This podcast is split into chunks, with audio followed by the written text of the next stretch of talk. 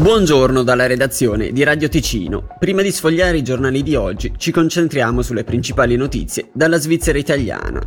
In primo piano l'Associazione Svizzera dei Trasportatori Stradali ha proposto a Berna alcune soluzioni per alleggerire la situazione del traffico acuita dalla chiusura della Galleria del San Gottardo. Si punta su un coordinamento internazionale del traffico ma anche su misure come l'autorizzazione ai camion con rimorchio sulla strada del passo del San Gottardo. Su questo punto la sezione ticinese però non concorda. Sentiamo quindi il presidente di Hashtag Ticino, Adriano Sala.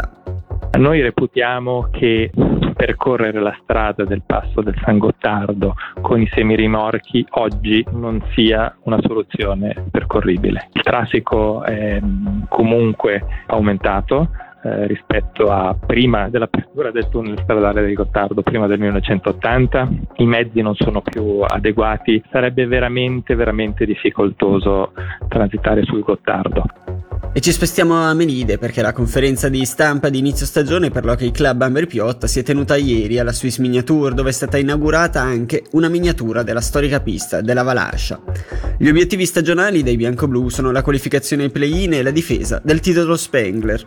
Per la stagione sono state già vendute 5.325 tessere, 200 in più dello scorso anno nello stesso periodo, nonostante l'aumento dei prezzi. Sentiamo quindi il presidente Filippo Lombardi.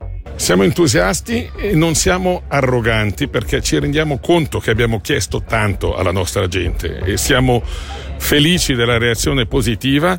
Vent'anni fa, eh, da vent'anni praticamente ogni anno, l'Ambrì è sull'orlo, era sull'orlo del baratro, sull'orlo del fallimento. Spero che adesso con la nostra forza siamo in grado di creare quelle entrate commerciali sufficienti per far fronte a tutti i nostri impegni senza più dover temere la catastrofe a ogni stagione. Infine, in Svizzera dal 1950 in avanti sono più di mille i casi di abusi sessuali documentati nella Chiesa Cattolica. A dirlo uno studio pubblicato ieri e condotto dai ricercatori dell'Università di Zurigo. Sotto la lente anche la diocesi di Lugano, dove gli archivi sono privi di un inventario e i documenti sono frammentari, nonché catalogati sommariamente. La diocesi di Lugano si esprimerà in conferenza stampa sul rapporto questa mattina a partire dalle nove e mezza. Per quanto concerne la meteo, nel Sopracenere e nel Mosano sarà molto nuvoloso già dal mattino, ripetuti rovesci e temporali. Nelle altre regioni nuvolosità più variabile, temperatura massima di 23 gradi.